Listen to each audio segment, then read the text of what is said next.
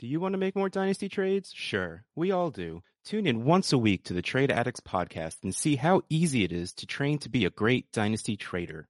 At Trade Addicts Pod, thousands of men and women have prepared to win championships without sacrificing value. And now, from your phone, car, or computer, you can learn to increase your team's dynasty value. Many topics such as keep trade buy, make amends, and trade addicts trades will get you ready to make your own trades. So make the important call right now and check out the Trade Addicts podcast.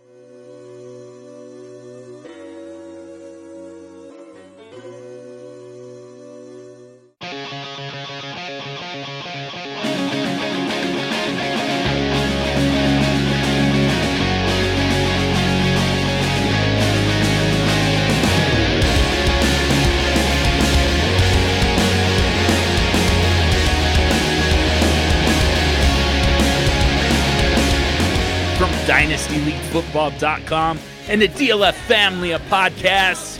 It's me, it's me, it's that old SFD roaming the streets of Superflex City. And this is the Superflex Super Show. Still talking strategy. We're not going to stop anytime soon. Uh, at least that's my plan. That's my preference. And uh, uh, an interesting thing has happened here on this uh, on this path that we've been following, talking Superflex strategy. Uh, I did a, a a live show, a, a Superflex Super Friday last Monday night. You heard me right. Uh, Don't don't correct me. That that, that was by design. Superflex Super Friday on a Monday, and uh, uh, just to just to start to get your thoughts, Superflex, Super Friends and we got a lot of questions about best ball. And I have to be honest with you, I don't play a lot of best ball, especially dynasty. Um, but I know that it's a uh, it's a very popular format. So I brought on just the best possible guest that I could imagine for this format. It's ridiculous to me that uh, I have not thought about reaching out to Nathan Powell much much sooner but we get him here to talk.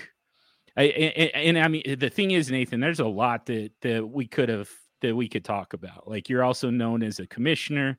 Uh, you you've been known for uh, for some Devy stuff in the past, and I know that there are a lot of competencies that we could have hit on, but I just couldn't think of any be- anyone better to help with the uh, the the conversation on best ball strategy. So thank you for coming, and I'm sorry that it that it took so long. Oh no, I'm I'm ecstatic to be on, John. And uh, that that opening, like, have you considered a career as like an NBA, like PA announcer from Michigan State University, Draymond Green? Like, you know, you could, could I like it. um, but no, yeah, I'm definitely excited to talk some talk some superflex, talk some best ball. Um, and yeah, best ball was one of my first loves. Um, so for those that are familiar with uh, Brian Malone slash Brian Michaelish, uh, he's off and on been like a DLF forum guy and been a DLF writer. One of my favorite guys in the industry. I actually met him um, a couple times once uh, recently at SFB, uh, SFB Chicago. Um, but Brian Malone uh, introduced me to uh, Best Ball Dynasty. Uh, he he was on the DLF forum. This was back when I was really getting into Dynasty, adding way too many leagues over the course of a couple of year span. Um, but he started a league called Slacker Dynasty, and basically it was a it was a best ball dynasty league that had no in season waivers. Um, it had in season trades, but but basically no maintenance in in the season other than you know making trades if you want to make trades. Uh, and I fell in love rather quickly uh, because th- this was back when MFL 10s were all the rage. And I was a huge into those. Um, not obviously the volume that some others did with hundreds or thousands of MFL 10s. I probably paid like 40 or 50 years, something along those lines. But, anyways, it was a case of combining my love of MFL 10s with my love of Dynasty as both those things were blooming. And so that was my first Best Ball Dynasty League with, with Brian. And I fell in love rather quickly and ended up being like, okay, like, well, Brian's not going to commission 18 more leagues, so I got to start doing it myself. And I I created a, a, segment of leagues called the MFL 10 that never ends. MFL 10 never ends one, two, and three. Um, basically, it's a best ball dynasty league that there's we, we in those leagues we have no in season transactions. It's solely um, you know at the at the kickoff, it's the trade deadline. You can trade from January until late August, but after that, it's over. Um, so we can talk about you know the different types of best ball dynasty as we get into this. But yeah, uh, I fell in love with with best ball in large part thanks to Brian. So shout out to him. Uh, but yeah, best ball dynasty is probably my favorite way to play because, like I kind of mentioned, you know, joining way too many leagues too quickly, it does help on that end. That way, you're not setting 24 lineups at uh, you know 12:58 on a Sunday. Yeah, yeah, uh, that's that's uh that's a big part of it. I'm sure for a lot of people, like it, it just gets hard to to keep up with so many different leagues, especially when you've got to, you know, set lineups and then uh, particularly, you know, you get those last minute injuries. For some people, that means, you know, going through, you know, 50 plus rosters and making sure, oh, I got to make sure I don't have that guy in any of these lineups. So it definitely makes things easier. And, and it kind of makes me curious because we just had Scott Connor on a couple weeks ago talking about his portfolio he, dynasty. He is he is a sick man. He needs. yeah, he is. But there's there's some brilliance in his strategy, and uh, I and I just I, I can't help but wonder if you know if it would make it that much easier if he didn't have to set lineups too. Like how many leagues would he be in? Well, yeah, no, that's the funny part. I actually had this conversation with, with Scott specifically.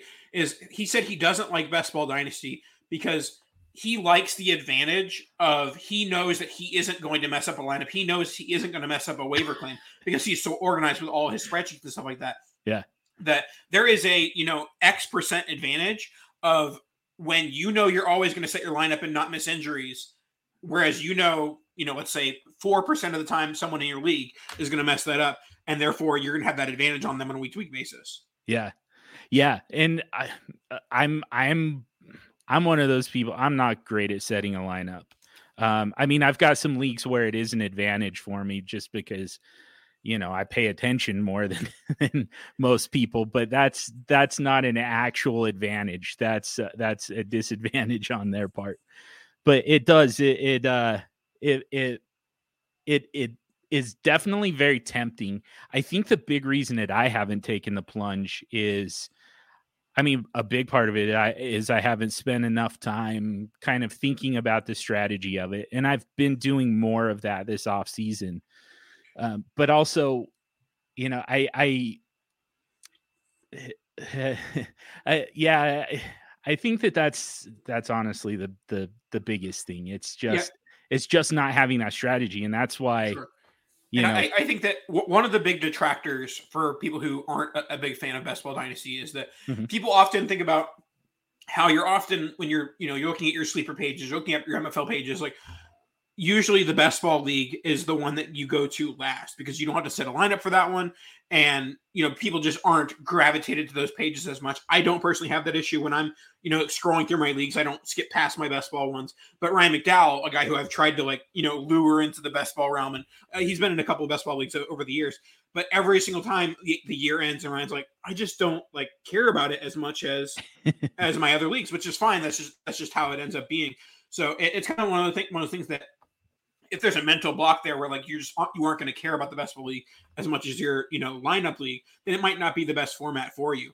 But one of the one of the things that I like to promote best ball with is that in a lineup league, when you're setting your lineup and you're you know week to week, you're rewarding the best lineup, the best nine players, the best ten players.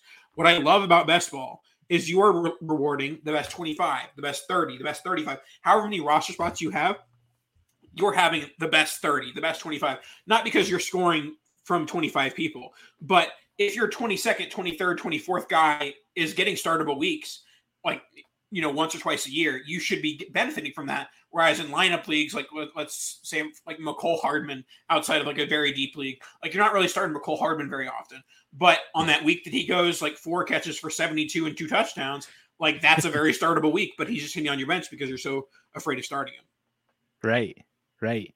So I uh, I found an article that you wrote back in 2015 and uh, it was kind of a q&a on best ball and you were mm-hmm. kind of talking about um, you know taking more of a of a depth approach which it sounds like kind of what you're what you're talking about here you just you you want to be strong all the way through the roster uh, where a lot of people are going to take kind of a studs and duds approach and feel like you know, most of the time my scoring is going to look, you know, really pretty similar on a weekly basis, except for, you know, every now and then I'm going to get one of those boom be- boom weeks from a, you know, Mecole Hardman, and I'm going to get to capture that, um, having him on my bench. But for the most part, I'm going to be just fine with, you know, with with Ja'Marr Chase and Stefon Diggs uh, in my wide receiver spots, and then you know, so I'm I'm not really looking for anything from my quote unquote bench, and I'm curious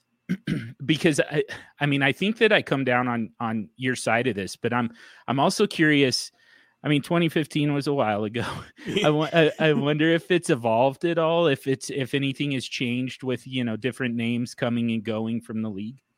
So I, I, think that the biggest thing that you see from a year to year perspective in dynasty and, and in best ball is that there is some safety in the studs and duds approach because the studs very often are staying studs from year to year to year. Uh, hmm. I, am sure you, have seen uh, Clutch Fantasy Jacob Brickroad. He always posts that graph of like how like if a player is a wide receiver one, they're probably going to be a wide receiver one again, and so on and so forth. Yeah. And so with the studs and duds approach, there is a bit of more of a safety of okay, this guy is great. He's going to be great year. Ja'Marr Chase is going to be good in 2022, 2023, 2024.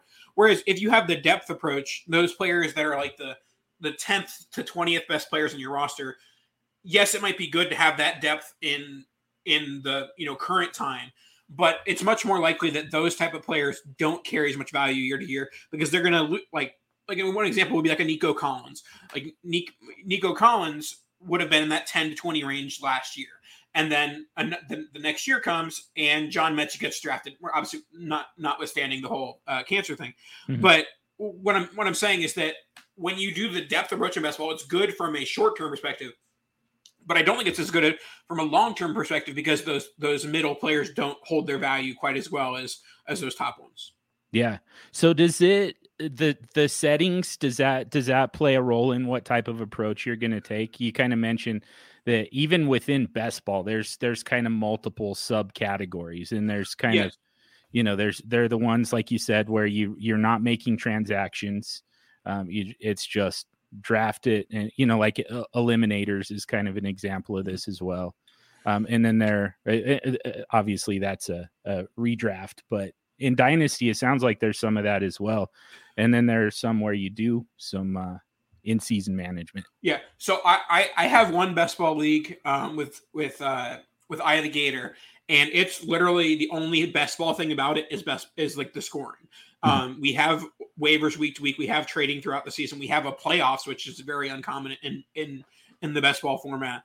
Um, and in that league, I basically treat it the exact same way I do uh, a normal league. Uh, the, only, the only part that I slightly change is so in a typical league, I'll, I will a typical lineup league.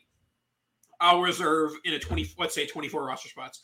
I'll reserve roster spots like nineteen to twenty four as like developmental guys. That's my third round rookie picks, my fourth round rookie picks, guys that I don't expect points from in in the current year.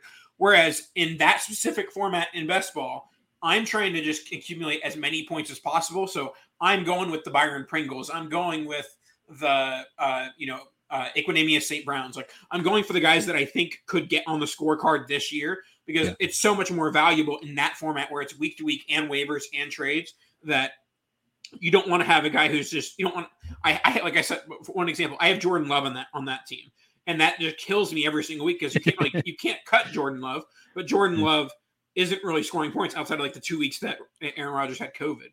Right. Um, so uh, one aspect of looking at like the best ball strategy there would be you have to look at how many roster spots you have, and you have to look at the format and decide can you afford to have those developmental players, or Sorry, are, could you say that?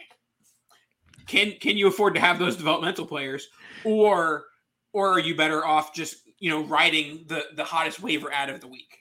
Yeah, I, yeah, and and then so kind of in the uh in those formats where you're not doing in season management it's really kind of I, I don't know. Uh, it, like that that one feels like that could go either way. Like i could i could see the application for you know heavy depth um you know trying to get as many points all the way through your roster as possible but i could also see and and uh, there's there's a little bit of realism to this sometimes. There's there's psychology uh, a lot here, which uh, that that we talk about a lot on this show, and I know is something that uh, um, that resonates with you as well. the psychology, yeah.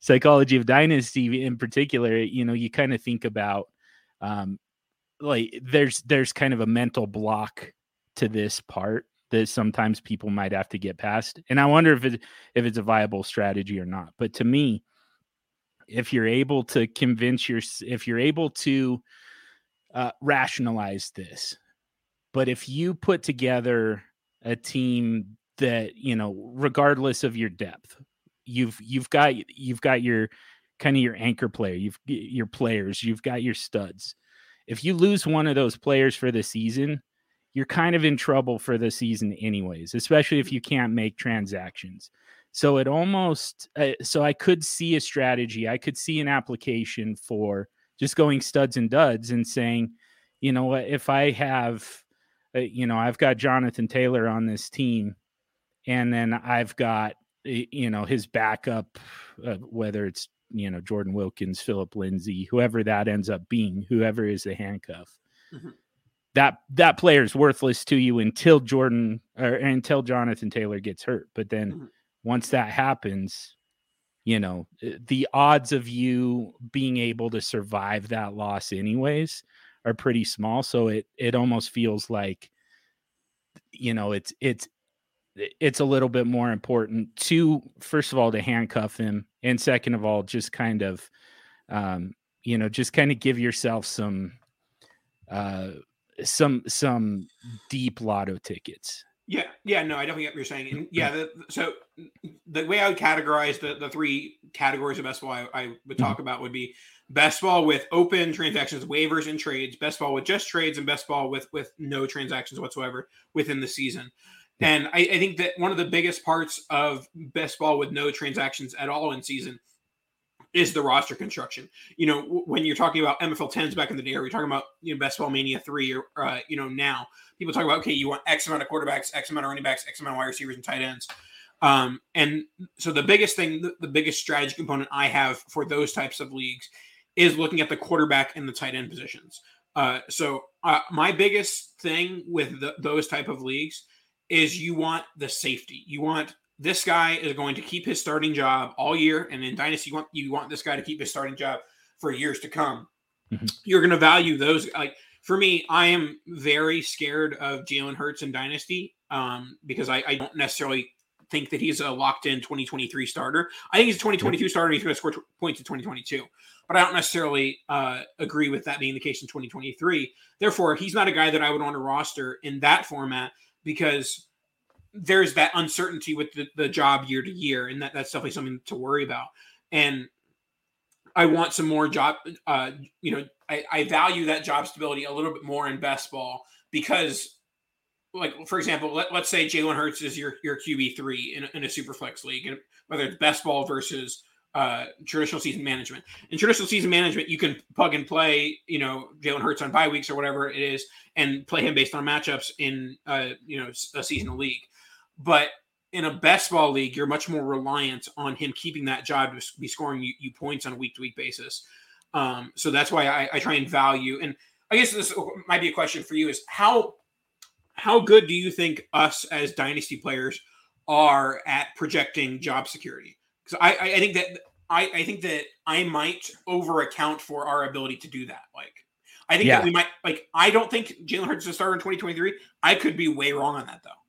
I love that. I love this question, and I love this eh, kind of this uh, this this train of thought just in general. Um, and I, I, I mean, I think that I'm with you that it's not. I, I, I don't think that we're as good at it as, as you know, we like to think. Um, particularly, I, you know, we talk about so you know here on the Superflex Super Show, we talk about the quarterback extreme strategy, quarterbacks early and quarterbacks often uh, talk about the superflex flywheel, which is you know the just the the way all four positions kind of they give you uh they you know they input energy into this machine essentially and it's all different ways and then just kind of distributes it throughout the machine however you need it and a big part of the advantage at quarterbacks, a big part of what quarterbacks kind of contribute. It, you know, first of all, it's definitely the scoring, but it's also at least the supposed longevity. Mm-hmm. And yeah, I I'm I'm kind of with you. I you know all of a sudden this kind of came out of nowhere, but now we're worried about Ryan Tannehill's job. We're worried mm-hmm. about we're we're people are worried about Tua right now. You know, there there there are a lot of guys. Jalen Hurts to me is a that's a that's a slam dunk, and it's when if and when he gets benched, it's less about Jalen Hurts and it's more about the fact that Gardner Minshew is right there behind him. I think, but like, yeah, there's there's so many of these guys that all of a sudden it's like, you know, it, it felt like such a safe pick just a, you know a year or two ago, and all of a sudden it feels like man, I like I need to I need to scramble to find a replacement before I lose this guy. So mm. I think that's a great point. I there's I've I've got a lot more that I could say about that, but mm-hmm. um, but this is your time. I want to. I want to. Oh yeah, no, no. I, I, I, I'm not. I, I, I like to bounce things off. Off. No, I like it. Yeah, um, and I'm yeah. a I'm a talker, so like if you if you give me the opening, I'm gonna go. So so be careful with that. But yeah, I like this is uh I, I think that that's super important and uh, i think that there's a lot of strategy and a, a, just a lot of theory not just best ball but just in general that's getting missed by this concept. Yeah and for moving to the tight ends a little bit for best ball my personal tight end best ball strategy is i'm not ever worried about getting the george kittle getting the travis kelce getting the mark andrews because that it's, it's, such a high premium price. And when I have those guys, I'm looking to move them for running backs and wide receivers in best ball, whether it's super flex or one QB. Best ball is all about those running backs and wide receivers. And so if I have value at tight end that I can turn into wide receiver or tight end, then I'm looking to do it. I traded uh, George Kittle for DJ Moore a couple years ago.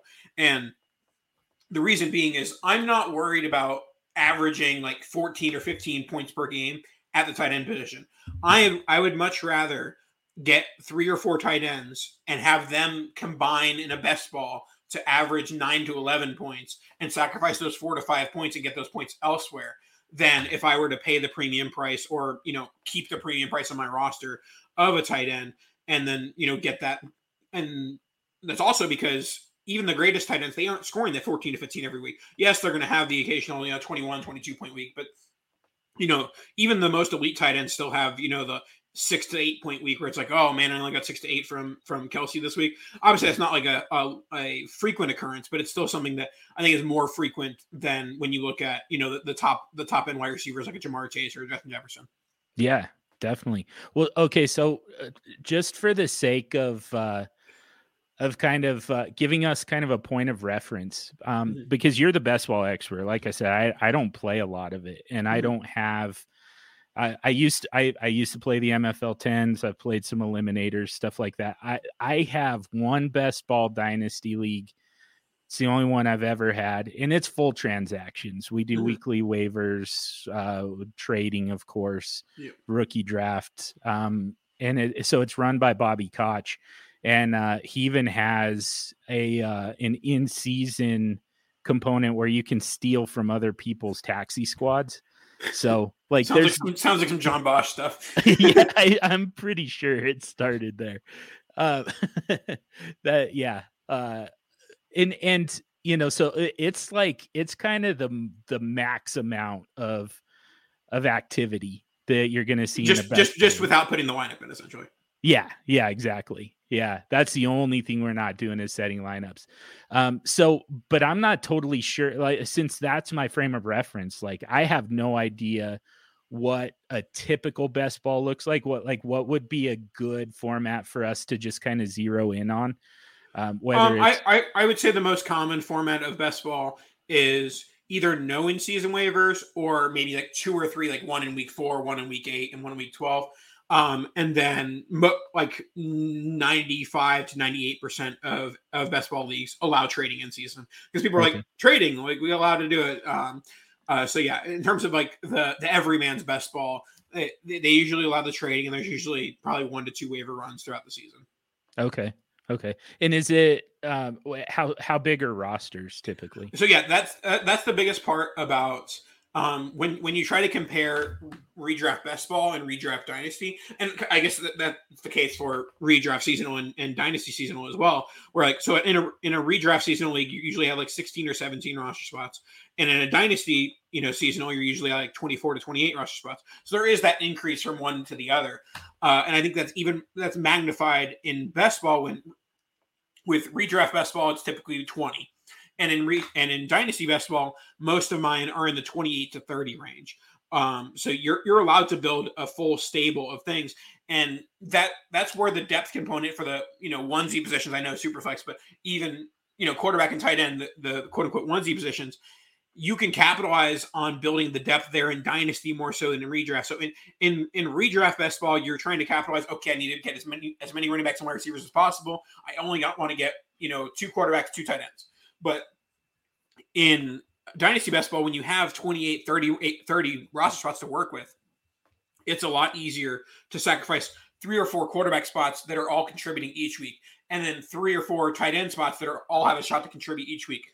So I think the the biggest thing when you look at the difference, if, if you're if you're playing if you're playing best ball mania, if you're playing uh, you know, redraft best ball leagues, don't don't take that aversion for for quarterback and tight end depth into the dynasty sphere because it can be a huge asset once those roster spots increase.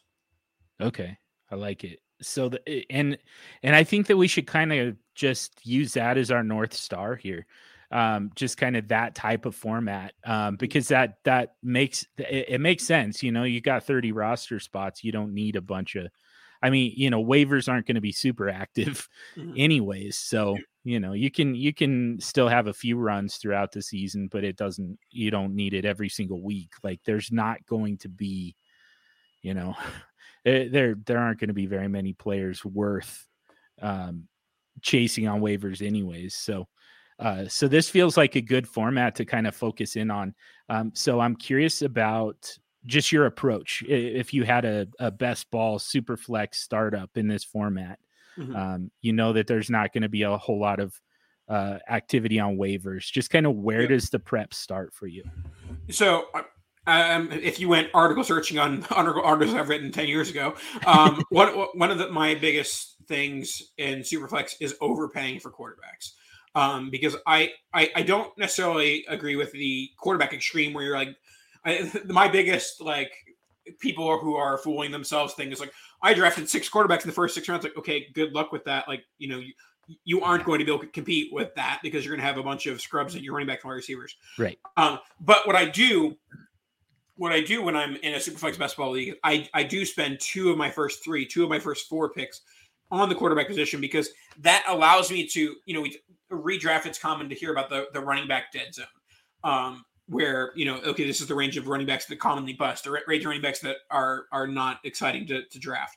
In Superflex Dynasty, I think there's a, a, quarterback dead zone in rounds like four to like seven, where the, the common guys going in that range are guys who don't have long term job security, like Ryan Tannehill, or guys who are old, like Aaron Rodgers and Tom Brady. Like there isn't that security of the guy who's going in the top three rounds, like a Josh Allen or a um, uh, can't name quarterbacks right now.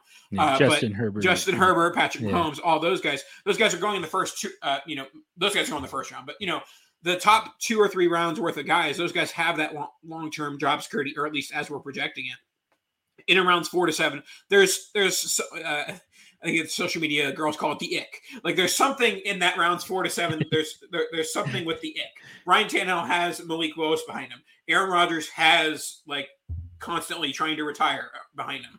Um, like th- there's there's some sort of blemish on those quarterbacks. And then when we get into rounds like 10 through 20, I'm, I go back into investing in the quarterback position because I'm like, okay, these are all the guys. Well, the guys in rounds four through seven have these blemishes. In rounds 10 through 20, those are the guys who will benefit from said four through seven blemishes. And so, like, so I'm, I'm, stacking up early in, in the, in the first four rounds and then I'm stacking up late with a few quarterbacks, especially in best ball, where you have the ample amount of, of draft of uh, of uh, roster positions. Um, but you know, taking those lottery ticket quarterbacks of like like a Gardner Minshew and like and especially in a league where you can trade in season, like as soon as Jalen Hurts gets hurt or Jalen Hurts gets benched, Gardner Minshew is going to be worth like a late first, early second, and you know if if you don't have a need at quarterback, it's something you could easily capitalize on. Yeah. Do, so do you handcuff quarterbacks then? Um, it depends. I I I, I would handcuff the quarterbacks that are high risk, like I mentioned, Jalen Hurts a few times, Aaron Rodgers. Um, and I Trey Lance probably at this point, but I don't, I don't really know what you would handcuff Trey Lance with because we don't really know who his, his, his backup is yet. Yeah. But basically, the, the quarterbacks that you perceive as high risk and have a low cost backup is probably where I'm I'm going when I'm trying to get those those backup quarterbacks. Yeah. Okay. Do you have like a number in mind of of quarterbacks that you want to come away with? It it it depends on on the the format in terms of like the roster spots and so in best ball in best ball superflex I want to have three NFL starting quarterbacks and one backup. And mm-hmm. in traditional superflex I want two starter NFL starters and like one guy who has like potential like a like a Desmond Ridder uh, would be my third quarterback in a traditional superflex. That's that's who I want. Uh, like a Desmond Ridder who has potential to start eventually, but you aren't relying on him to start immediately as your QB two. And then at QB four, I want like a developmental guy like a Bailey Zappe or a Jordan Love, or it's like I'm not relying on this guy to ever happen with anything, but in case he does, he's on my roster. Yeah, yeah. Uh, so I uh so yeah, quarterback extreme QBX originated right here on the Superflex Super Show.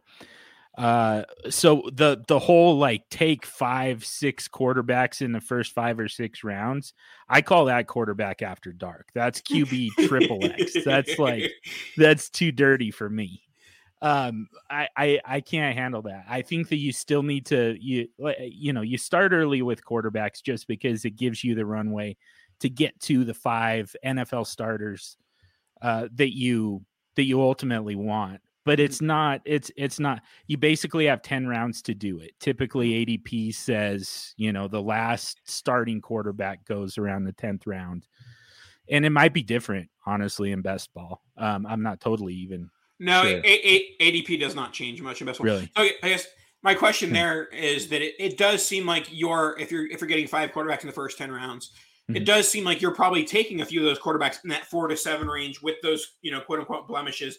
Are you less worried about those blemishes because okay, I'm going to have three or four quarterbacks behind that Aaron Rodgers, who I'm not sure is a long term solution.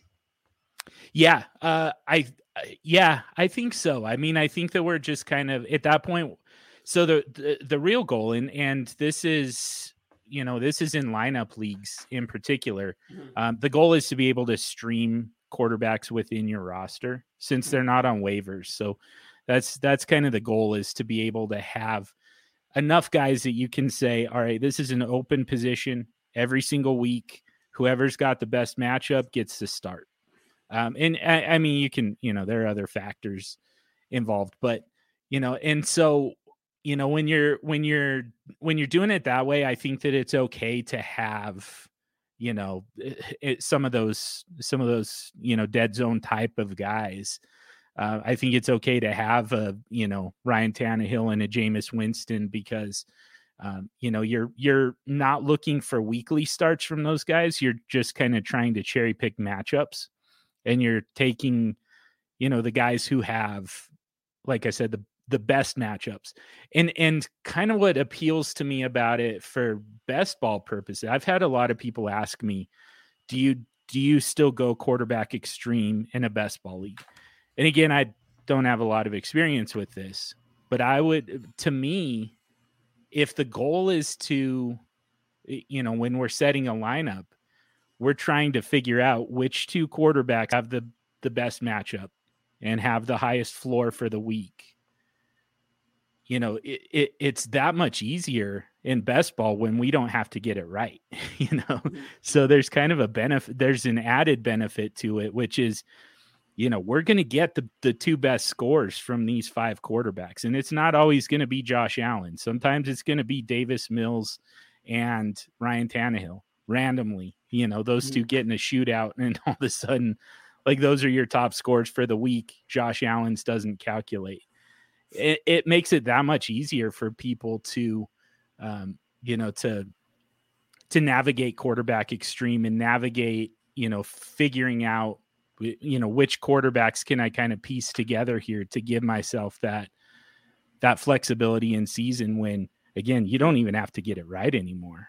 Yeah, I mean, from a from a short term slash redraft best ball perspective, that's what hurts the value of Kyler Murray and Josh Allen and, and Patrick Mahomes is that you can piecemeal together something close to them with a variation of three or four quarterbacks. And so, if you have the roster spots to burn, like I said, I'm I worry about the roster spots, the QBs, those, those lower end guys from a year to year perspective. I'm not worried about them from a week to week perspective. So, like, I'm perfectly fine having a Jameis Winston Davis Mills combo that'll probably have a similar type season to Kyler Murray. It'll just take the best week from each of them throughout the season. Yeah. Yeah. So, but eh, but it seems like you kind of I mean, honestly, like this is this is close to QBX. I mean, mm.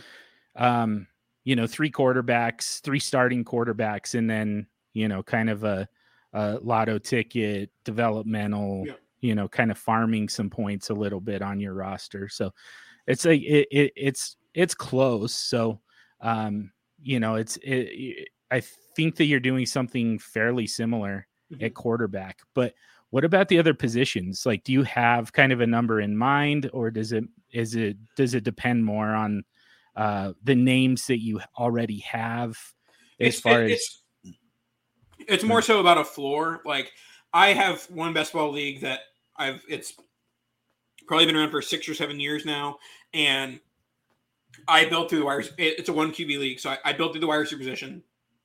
Don't put a ton of assets into QB, QB or tight end. Mm-hmm. Um, and so what I'm trying to do is I'm trying to do a bit of like a robust RB and and do as a minimal amount of running backs as possible, but high value ones. So putting together a list of like four or five running backs that would all go in the first like seven or eight rounds of a redraft league, and that being it, and then stacking your roster with 14 wide receivers is kind of what my start my my you know long term strategy looks like. But that initially starts with not investing in the running back, position in the startup. And over the time, in you know years two, three, and four, you're building up that running back, you know, you know, uh, carousel, I guess. Yeah. You're building that up over time as your wide receivers are getting older and more successful. Your young wide receivers specifically, you're able to you know build with the running back position in in later years. So I think that's the best way to build your you know dynasty best ball team over you know many years. Um, mm-hmm. but it does take taking a beating a little bit in years one or two try, as you're trying to build up that running back position.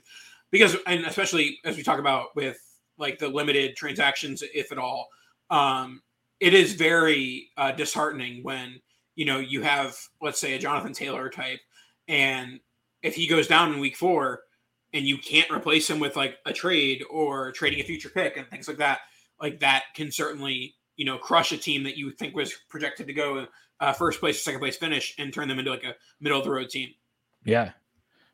So this, uh, so the Superflex flywheel is, like I said, that's kind of the overall like roster build mm-hmm. that I'm t- typically going for in a Superflex league. And again, that's it's it's for you know when we're setting lineups. So, um, but just to kind of give you an overview, again, you know, five NFL starting quarterbacks in the first ten rounds, um, and but we're really kind of going lean at wide receiver. And you know, if, if there's no tight end premium, I really kind of throw them in. Just I just say pass catchers, and yeah. you know, I'm I'm perfectly happy having, uh, you know, my my top pass catcher being you know my tight end, and my second best pass catcher being another tight end at, at uh at a flex position. Mm-hmm. You know, I'm I'm I'm fine doing that. I'm also fine with a you know a, a stronger mix of wide receivers, kind of making up the scoring for the tight ends and then but we're it, we're really kind of looking for a, like a three to one ratio of running backs to wide receivers sometimes even four to one mm-hmm. and i i wonder how much you would adjust that in a best ball league so yeah doing more run for me in a best ball league i, I would disagree with that because i just think yeah. that it, it's it's so much more difficult to manage on a year to year basis, having that large amount of running backs that, you know, so many running backs year to year disappear and, and are never seen again. And mm-hmm. so it's harder to build up that depth o- over the, the, long term with those running backs than it is with the wide receivers. Um, but I do think that if you're talking about like a floor play, I think that having you know four extra running backs to wide receivers is likely going to increase your your weekly floor as opposed to you know relying on those those big weeks from from wide receivers. Yeah, yeah. Uh, um, it, let's let's talk a little bit about just kind of like not uh, again not necessarily names. I you know I've been saying here on yeah. the show for weeks now that to me, and this is this is in all formats I don't think that the names really matter if you've got the right mix, if you've got the right roster build, mm-hmm. if you've got the right number. And I think that uh, I mean I uh, I I'm I'm definitely on uh on your side of this as far as wide receivers. I think that we want more of them in best ball than we do when we're trying to set a lineup. I think we, you know, when when you set a lineup, you really kind of set it and forget it at wide receiver. But they really only give you like you know, typically eight wide receiver one, wide receiver two, even type of games. Mm-hmm. There's some uh, there's some pretty down half the season you're going to get down games from a lot of these guys, um, unless you find you know this year's Davante Adams, this year's Cooper Kupp. Um, you know, but generally speaking, a lot of these guys are going to be you know, in when you're setting a lineup, you set it and forget it, and you just hope that at least one of your wide receivers does something for the week uh, to make up for the other one. Odds are that it'll happen, but in a best ball league, it's just so much easier to find the guy who has that that boom bust, you know, the, or that has that boom week for you, and so you know you kind of want to take more shots at that. So, mm-hmm. but I'm I'm I guess my uh, what I'm wondering here is about like profiles of players because, like I said, I don't think that the names necessarily matter, but I'm like just like the the type of player that you're looking to roster, um, yeah. especially when we're looking for depth. Sure, my my biggest thing, whether it's best ball, seasonal, whatever it is, mm-hmm. I am constantly looking for players that the dynasty community values less than the NFL. So whether it's a player who just got a big contract that hasn't gotten a bump in value, or a player who went in the second round of the NFL draft but went in the second round of rookie drafts, like that's where I'm finding my value. That's where I, am capitalizing on the difference between you know how dynasty value, it, how the NFL. That's how I'm getting you know uh, you know more targets, more carries, things like that than the the average person while they're relying on top Tyler Allgeier to you know become the Falcons RB one. Um, so yeah, I, I think my my biggest strategy in best ball and in seasonal is just looking at how the and I think that this is evolving. I, I, I think if somebody said this on a podcast in 2014 or 2015, people like, "Boo! The NFL is dumb. Why are you even talking about that?" I think people are starting to realize that a lot of the time the NFL is smarter than us. Yes, there's some dumb play calling. Yes, there's there's things like that. Yes, there's taking Jordan Love in the first round of the NFL draft. Uh, but for the most part, if you just rely on the NFL, you're going to be successful more often than not. Yeah.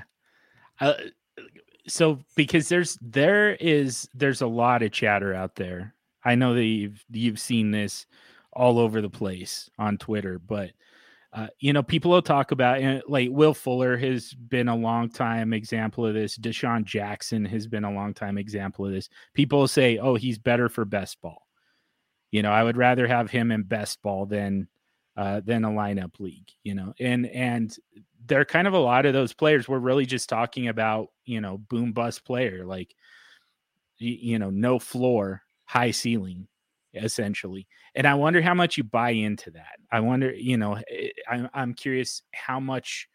Uh, you know how much more you would consider players like that in a best ball league than in a, a lineup league and if you if if you really just if it you know if you if you value those players differently so i i actually it's it's actually less often the DeSean Jackson, the Will Fuller that that mm-hmm. isn't often the player that I'm boosting in best ball because they, yeah. they get that natural boost just from the chatter, just from you know the the, the talk. I'm more so in best ball and valuing the people in ambiguous situations, the, the, the running back that you aren't sure what kind of role he's going to have, the the wide receiver that is only getting targets that are 40 yards downfield. Like, you know, trying to find guys that you are unsure what their role is going to be and then pairing that with draft capital yeah. is how you're going to find those hidden gems in in dynasty best ball. So, I, I, in terms of like, like, an archetype of, of player, it, it's the high draft capital stuff, um, but also it is guys that you know aren't stuck behind you know elite players. I want to ask you a couple questions here from Twitter, and sure. we might have we might have covered some of this stuff. So, I mean, if any of it's redundant, feel free to just kind of brush up brush over it. But um, you know kind of gloss over it but uh, I still want to make sure and ask these questions. I, I, I have the absolute best listeners, like, and and it makes sense. I mean, this this you know this this type of strategizing. We're not talking player names when people just want to talk. Eh, they want to know. They want to be told who do I draft? Who's gonna? Who are the breakouts? Who are the values? Who do I need to avoid? Who's gonna bust? People want to know that type of thing. And we don't do that here. We're not talking names. We're talking strategy. And uh, you know, and and so it's it's it's not for everyone. It's very much a thinking man's thinking person's, I'm sorry, ladies, type of podcast, uh, type of strategy. And uh, you know, it's it's but it attracts some very sharp dynasty players and superflex players these guys always come with great questions. And uh, I'm going to start with Jason Astorita, um, who, yeah, uh, just a master at coming up with with questions uh, every time I ask for those. Uh, so, how do you approach the balance? This is uh, this is a direct quote here from Jason. This is his tweet. How do you approach the balance of quality and quantity, particularly in a super flex best ball setting?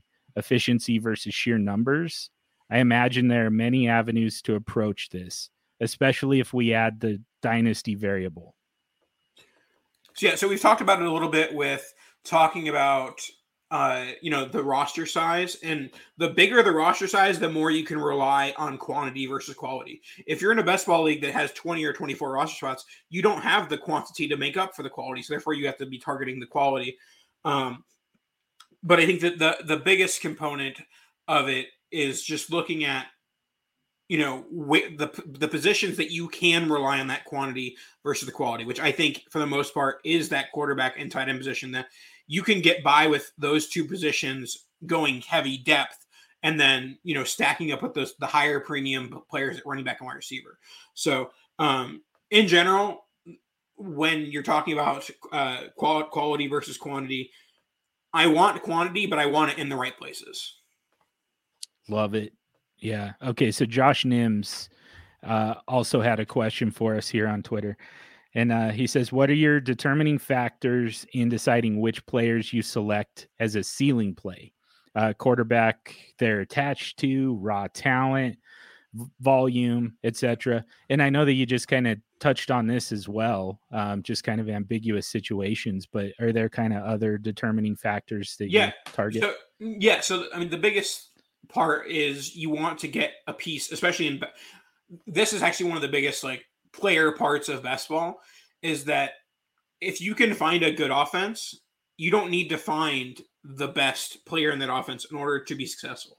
Like uh, in the Patrick Mahomes in the last few years, like you didn't need to have Tyreek Hill. Yes, Tyreek Hill is better than Demarcus Robinson, but having Demarcus Robinson on your team was still good because he was probably getting you two or three startable weeks a year. Um, so going to those elite offenses and finding those ancillary pieces, the third wide receiver, the second tight end, the, the third running back that catches passes, like finding the lower pieces on those big offenses. And that kind of goes back to the question of, uh, I mean, not exactly, but it's similar to the question of how how good are we at projecting you know depth charts week to week year to year how good are we projecting offenses like are we good bad somewhere in the middle like i think that we're probably you know pretty pretty good at this stage just following the elite quarterback play, and rarely is that going to let us down outside of injuries. So, you know, looking at you know the ancillary pieces of the Chargers and the Chiefs and um, the Buccaneers, like looking at those guys, like you know, assuming he makes a roster like Breshad Perriman, he'll have one or two startable weeks in a best ball, and you might need a little bit more oomph than like one to two startable weeks. And we're talking dynasty and you know over the long haul, but at the end of the day, if, if I can get one to two startable weeks out of my, you know, in a, in a 30 roster per uh, league, if I'm getting my 26 to 30 ish, 24 to 30, yeah. if those guys are giving me one to two startable weeks, I think that I'm probably in a good position. So would you rather would you rather kind of diversify among, you know, uh, all the you know, good offenses in the league, um, those elite offenses, or would you prioritize stacking it all? Um, I I think that we have gone a little bit far with the stacking thing. Uh, I think that the the the big redraft tournaments have kind of bred that into us. Yeah. Um, because you know, back in the MFL 10 days, there was no like, oh, week 17 really matters. Like week 17 is the work worth the same as week 14, as week 12, as week nine. Um, but now there's so much value in that huge week. The person who scores 300 points in week 17 is going to win $2 million. Uh, and so but that's not the case in Best Ball Dynasty. Um, in, if you're in a Best Ball Dynasty league that has playoffs, maybe it factors in a little bit more. Um, but most of my best ball leagues are total points or all play. There's no there's no playoff component to it, so I don't really care about stacking when there's no playoff component. If there's a playoff component, you can you can you know have a, a, tinge you know of a of a lean. Like if you have Patrick Mahomes, you can go after you know Marquez Valdes-Scantling. If, if you have Aaron Rodgers, you can go after Randall Cobb. Uh, but I don't I don't necessarily value it as anything more than a tiebreaker in, in Best Ball Dynasty. Okay, so you would probably. Okay, yeah. So, uh, but it, it it sounds like you would you would rather just kind of take pieces from a bunch of different offenses. No, certainly, and I like look, look at it this way. Let's what's, what's a bad offense right now? Um, Houston. So yeah. like I I would rather have the Chiefs wide receiver three than the Houston wide receiver two from like a best ball perspective, even if I have the Houston QB one. You know, like I, I I don't that doesn't break any barriers to where like I would rather have the guy who's going to get less volume or the guy who's going to have the lesser quarterback play. I like it. Okay, so we we're, we're getting close on time here um, and want to respect your time. I know you came straight home from work and jumped on the podcast, didn't even get to eat dinner. Um, really, really appreciate your time. What here's one thing that I've learned in my time doing fantasy dynasty superflex analysis is I, you know, I, I, I'm invited to guest on podcasts and you know there's usually scripted questions i didn't i didn't even give you that that benefit. Um but a lot of times you know because i i don't know about you when i'm out just in the world you know shopping um working whatever it is i'm kind of thinking about this stuff. I'm thinking about this strategy. I'm thinking about theory. I'm thinking about things that i want to try. I'm thinking about you know i kind of have those those Eh, you know especially in the shower those those shower thought moments where it's just kind of like an epiphany a little bit and you're just kind of like man i want to i want to tease that out and i want to so- figure out a way to get this out into the universe. And then i go on these podcasts and there isn't really an opportunity to work it in there. You know we're trying to we're trying to tap into this wisdom that you have and the amount of thought especially in you know 10 years in the industry now the amount of time that you've thought about best ball strategy thought about best ball theory. Too too many too many too much too many minutes. Not even possible. Never. But, but yeah i mean and and you know we're trying to capture as much of that as possible but i mean there's no way for me to know just kind of those those things that you've thought about but haven't had the opportunity to to really put out there so what what did we miss what is there is there that we can uh, give to the listeners that they have not heard before um, or maybe even that you haven't said out loud before I don't know if this falls fall under exactly what you're talking about, but I do think year over year we're learning how much handcuffs, especially in best ball, are not the play. Mm-hmm. Um, you know, in, in best ball leagues, you're typically trying to shoot for first place, shoot for second place. Um, like in a in a lineup league, in a in a league that has the playoffs, finishing fourth, fifth, sixth gets you a shot at the dance, gets you a, ticket to the party.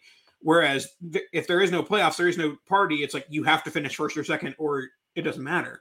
Um, and so if you if your Jonathan Taylor doesn't get hurt, it doesn't matter if your Jordan Wilkins scores you a few extra points, your Phillip Lindsay scores a few extra points you're much better off trying to find someone else's handcuff and that and if and then you, if you have a healthy healthy Jonathan Taylor and someone else's healthy backup after an injury, that's going to increase your ceiling. So you want to increase your week to week ceiling and your overall ceiling. So I I rarely, if ever, handcuff uh, running backs in in dynasty best ball just because I'm trying to um, increase my week to week ceiling. And also, it it's such a roster clogger type thing to have a guy on your roster that you know is never going to start unless your like big star running back gets hurt. Yeah. This is something this is I I know what's happening right now. People are listening to this podcast, longtime listeners of the Super Show are listening to this and they're they're wondering when I'm going to jump down your throat about this one because it's a it's a sore subject. Um, but I mean, to me, in in best ball, I think I'm with you. Like when it comes to when we're setting lineups, it's kind of a different thing. Like the the you know the the reason for handcuffing uh, your starter is because you know if if you lose that starter, you lose that running back one, you need a way to set the lineup immediately. It's not about you know, and and and it very rarely happens that you know Dalvin Cook's injury coincides with Ezekiel Elliott's injury. And so the fact that I had I had Dalvin Cook and Tony Pollard all of a sudden, you know, it just works out perfectly. Nice clean shit where you don't even have to wipe. Like it doesn't happen that way. Um, but in best ball, this makes a lot more sense because, you know, if you have if you have Dalvin Cook and Tony Pollard and Ezekiel Elliott gets hurt, all of a sudden, you know, you don't have to figure out a way to to get Tony Pollard into your lineup. So yeah, this this makes a lot more sense. This is why I'm totally fine with this. This is why Nathan and I aren't going at it over this one because I think that uh the, the just the best ball component. And, and honestly, it, if it is a playoff league, I'm much yeah. more in a playoff league. I'm much more willing to try and play that game of getting the fourth, fifth, and sixth seed because that gets you gets you a chance at winning the championship. Mm-hmm. But without the playoffs, I think that, in I guess this could be the case in I'm not sure how many like lineup setting leagues don't have playoffs, but if your mm-hmm. lineup setting league don't don't have doesn't have playoffs, the same thought applies. Sure. Where it's like you're still you have to be the best or the second best or it doesn't matter, and therefore you know handcuffing is not as beneficial as you know increasing what handcuffing does is increases your floor. It does not increase your ceiling whatsoever. Right. Right. Yeah. Okay. So yeah, uh, I I like I said, I I uh, I'm on board with this you know, based on the kind of the settings. So, um, but that's something that I don't know if it gets talked about in, enough, you know, kind of the just the thought process and and differentiating between the settings. Like there's so much of this stuff. Kind of like I said with the players, the boom bust players who are better, quote unquote, better for best ball. Like these are all things that people just kind of say instinctively, like they've just heard it so many times they've read it in so many tweets and now it just kind of comes out like without any any thought behind it and i think that it's important to to challenge stuff like that you know when it comes up and kind of think about all right so like when does this make sense? When does this fit? Is this actually what we want to do? Do we actually want to prioritize DeSean Jackson just because we don't have to set a lineup with him in it. And you know, I I I, I think that it's absolutely fair to come to the conclusion that this is this is what we should be doing in this particular format. So I like this a lot. Um I like I said, I want to I, I want to respect your time and get you out of here um so that you can uh go uh live the rest of your life. But man, it took way too long for us to to cross paths but i can promise you this it's not going to be you know five six years before the next visit. Yeah we'll, we'll get we'll get you on Tradecast soon. That sounds good too. Yeah i'm always down. Um, but in the meantime i'm definitely going to uh, have you um, join the uh, the rotation here of guests at the superflex super show. So sounds good to me. Yeah it was a lot of fun nathan. Thank you very much. Nathan powell at N Powell FF. And uh, yeah, the Dynasty Tradecast and then the Commissioner Chronicles as well. Like I said at the top, Nathan's very well known for commissioning as well. Um, it just so happened that the topic of conversation again was strategy and particularly best ball strategy. But when it comes time to talk about commissioning a league and you know putting together bylaws and settings and uh, you know stuff like that, I uh, I definitely want to talk to Nathan about that again. And then at some point we're going to talk names. So Absolutely. you know we can we can only hold off for so long on that part. So plenty to talk with you about in the future. So thanks again, Nathan. Let's wrap it up there for the week. And as we do that, ask you for a quick favor. If you haven't already, subscribe to the DLF family of podcasts, mega feed. Uh, then subscribe to the Superflex Super Show itself. Give me a rating and review if you would. It just helps me to get out to more people, hit on more topics that are useful to you, my super friends. You can get at me on Twitter at Superflex Show, even better at Superflex Dude. I check that way more frequently. Uh, this episode was dedicated in loving memory to James the Brain Koutoulas. Thank you to DLF for the platform. Thank you to Heart and Soul Radio for the music. And above all else, thank you for listening. And until next week, stay sexy and super flexible.